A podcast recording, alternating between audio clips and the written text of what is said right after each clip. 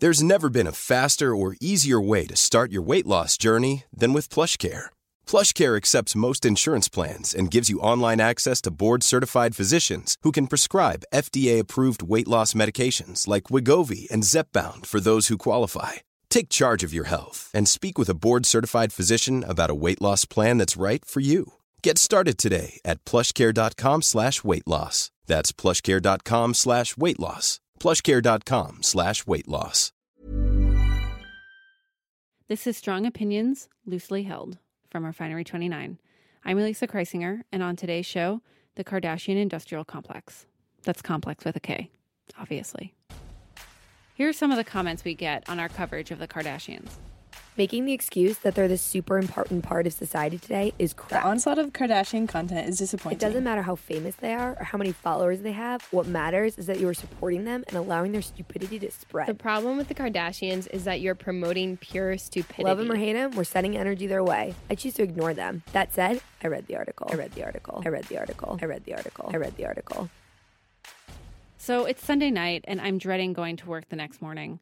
My only solace at this point is turning on Keeping Up with the Kardashians, pouring myself a glass of wine, and pretending not to care about the world, women, or my 5:30 a.m. alarm clock. Now, I will admit that I watched the show, and I thought that this was a not so secret guilty pleasure among most millennial women, but actually, according to Nielsen's, only about 1.3 million people watched this year's season premiere. And even more surprising, only a little over half a million of those viewers were in the lucrative 18 to 49 demographic. So, just to put that into perspective, more people watched the meme of the rat dragging a piece of pizza down a subway stair than actually watched the Kardashians. You are all often described as famous for being famous. You don't really act, you No. don't sing, you don't dance, you don't have any, forgive me, any talent. So, if they have no talent and no one's really watching their show, why are they everywhere? My first justification was strategic. The Kardashians must allow publishers to get the clicks they need to write the more substantial content, right? Otherwise, why else would we all do it? This is one of the great unsolved mysteries of our modern popular culture. So I talked to Anne Helen Petersen and we took a crack at solving the Kardashian industrial complex. My name is Anne Helen Petersen, and I am a features writer at BuzzFeed. Yeah, you know, I think that no publisher would put it in as simple as terms as like one Kardashian article means one investigations article. You know what I mean? Like, I don't think the calculus is that simple. That is much easier to click, much easier to consume in a lot of ways. So, like a list, like a, a list in style or a list in celebrity, that's just like 10 amazing things about the Kardashians, or like this time when Khloe did this incredible thing, right? That pulls in the traffic and establishes a brand that means that they can also pay for stuff that doesn't necessarily bring in as much of an audience. So, like, this is an algebra that goes on at many, many different places, whether it's like a place like ABC, which uses some of the funding from a top 10 sitcom to pay for its news arm. Like, it's not anything that's necessarily novel. Anne Helen Petersen works at BuzzFeed, but I should tell you she's got her PhD in celebrity. She was an academic, she taught all over the US, but she couldn't find a job. So she quit and she went to BuzzFeed. When people hear that I study celebrity, they always have something to say. They're like, oh, I like this person. Or, I mean, oftentimes they will hear that I study celebrity and say, why does Kim Kardashian exist? 10 years ago, that question was Paris Hilton, and now it's Kim. But What do you say? Oh, I give like a really like actually I think she's incredibly savvy and, and a, good example of how, you know, women can leverage the the labor of femininity in order to, you know, exploit interests. So when people say, you know, why is Kim Kardashian? I think my first impulse is always to historicize and say, you know, people have been celebrities for things that aren't necessarily what we think of as like skill for a long time you know, I, on the Forbes most talent, like most wealthy list, she's listed like her occupation. You know, they'll have like, I don't know, Meryl Streep, actress or whatever. Like it says Kim Kardashian, personality. And her personality is a skill. Like she has figured out how to make a personality that is entertaining and compelling to people. And her life is her life's work when people say like she has no talent other than being herself, she has managed to make that self into something that is of entertainment value. And how does that link back to aspects of femininity and what and, and womanhood today?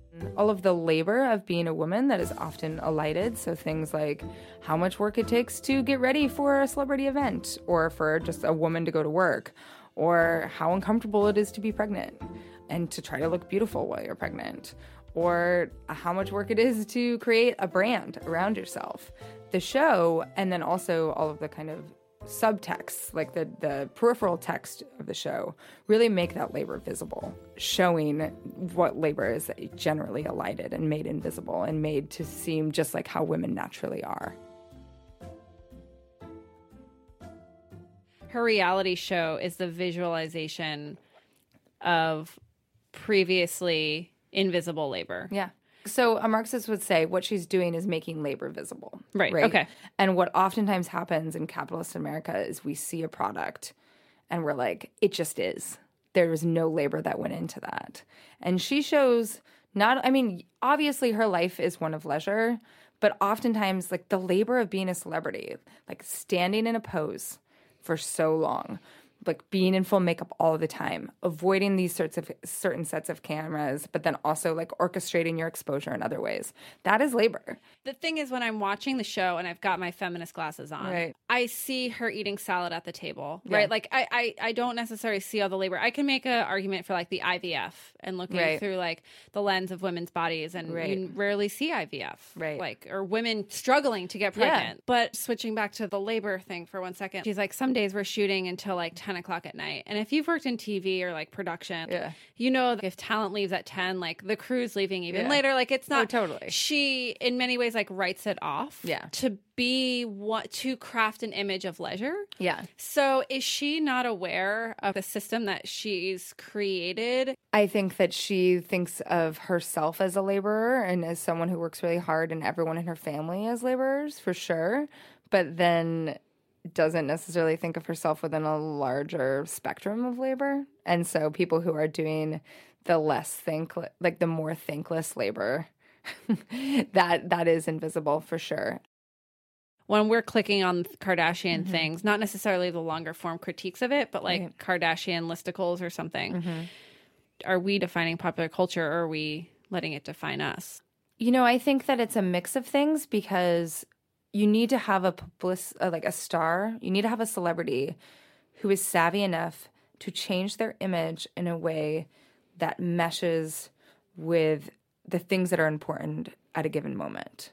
Right? So the the really the heart of celebrity theory, of star theory, the way that it's taught in in colleges, the way that I've taught it, is that a star becomes a star when they act out what matters to people, right? When they act out ideas, ideologies, whatever. They act out those things in a way that is meaningful.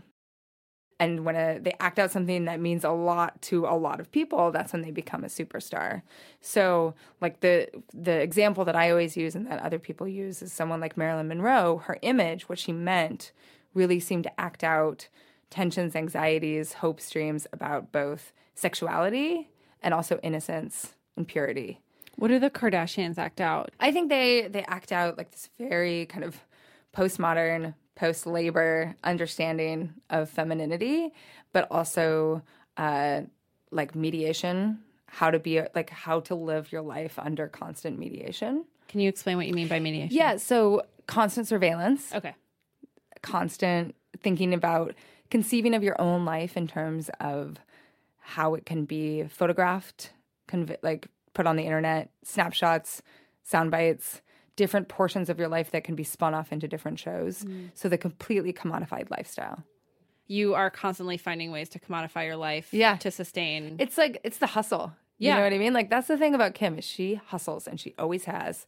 And it's different than Paris, who was born into money. I mean, like Kim, you know, had money, but she also figured out in a way that was really savvy. She modeled her entire career on Paris's and then took it a step further. And she was not embarrassed to shill for like self tanner and bad diet pills. And that's because she was a reality celebrity. And reality celebrities in the beginning, there's nothing that you wouldn't commodify, including your sex life. Right. Can you talk a little bit about the class ascension that's kind of baked into Kardashian complex? Yeah, I mean, so think about Paris Hilton. She's totally old money. She grew up with a certain understanding of the way that things should be. Like her last name is something that is on beautiful buildings all over the world. And she's so white and so like associated with this like whiteness of America and building blocks of America.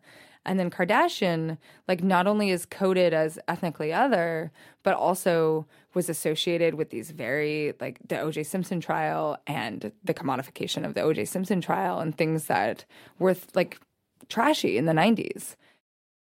In case you're wondering why the OJ Simpson trial matters here, Kim's father, Robert Kardashian, was a friend to Simpson and served as his defense attorney during Simpson's murder trial. Remember that image of the white Ford Bronco being surrounded by cop cars cruising down the highway? Yeah, that image became must see TV. 95 million viewers watched that case unfold. That's more viewers than some Super Bowls. So, as a result, Americans embraced, arguably for the first time, a new kind of celebrity, the reality TV star. And Kim was watching this as a 13 year old unfold in real time. And then she comes up as this sort of like peripheral hanger on to Paris Hilton. Like she, you know, the quote is always like Kim Kardashian was organizing the shoes in Paris Hilton's closet, right? Like she was the help. And then now all of them have leveraged their way into a place of what is essentially royalty, but it's a very new conception of royalty.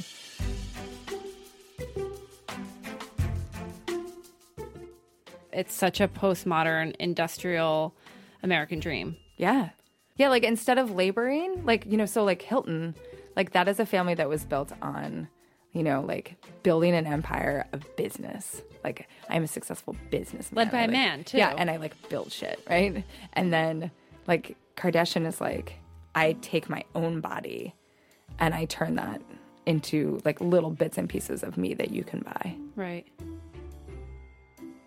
And led by a woman. Right. Well, and even, you know, like Kris is, I think, you know, even savvier than than Kim in a lot of ways. And so having like Kris be the architect of your fame instead of you know, like a patriarch. We talked about the labor aspect. We talked about class. We did the class analysis. We did the gender, but like the race component is huge. I mean, what is your analysis of the Kim Kardashian breakdown on on race? So like something like the paper magazine cover you know, that's referencing these really famous and racist Hottentot images from from South Africa. Like she is absolutely coded as racist in those images and in that imagery.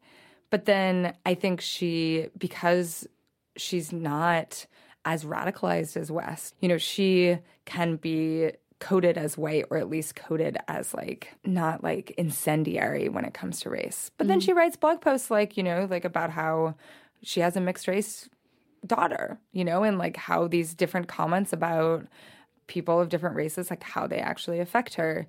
And she, you know, like is has been very vocal about Armenian genocide, like things that you wouldn't necessarily expect someone who oftentimes comes across as non-white.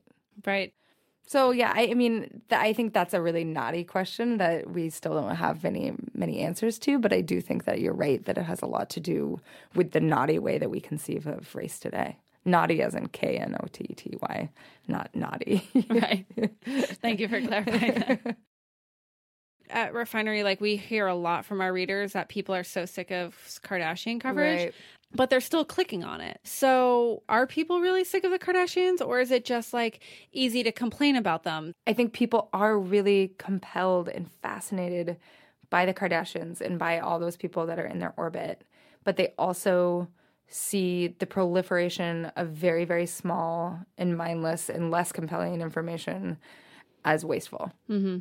And so I, there might be like a bit of false consciousness in that you, like you said, like people say, I hate this shit, but then they click on it. Right.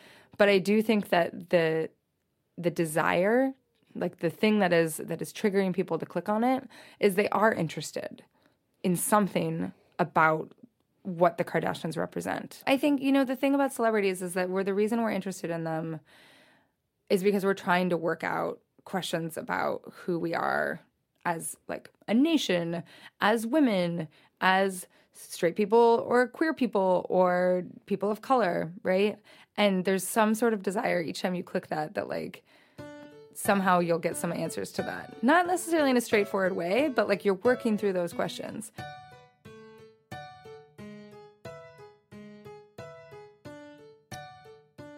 In that way, the Kardashians and especially Kim, I think, is a hook a way on for us to talk about larger issues about like body size, commodification of sexuality, race, mm. all these different things. I mean, the thing with celebrities is they aren't good or bad, they just are. Now, what matters, I think, is how we think about those celebrities and how we interrogate our own reactions to those celebrities. Can celebrity gossip be feminist? And the answer is absolutely by thinking about, okay, why am I having the reaction that I'm having right now? Why is my impulse to like, to shame, to praise, to do any of these things? I love celebrity and I've always been drawn to it but I also I'm a thinking person. Like I want to think about it. And oftentimes you just need a set of tools and a vocabulary in order to think about it that way. I love you so much.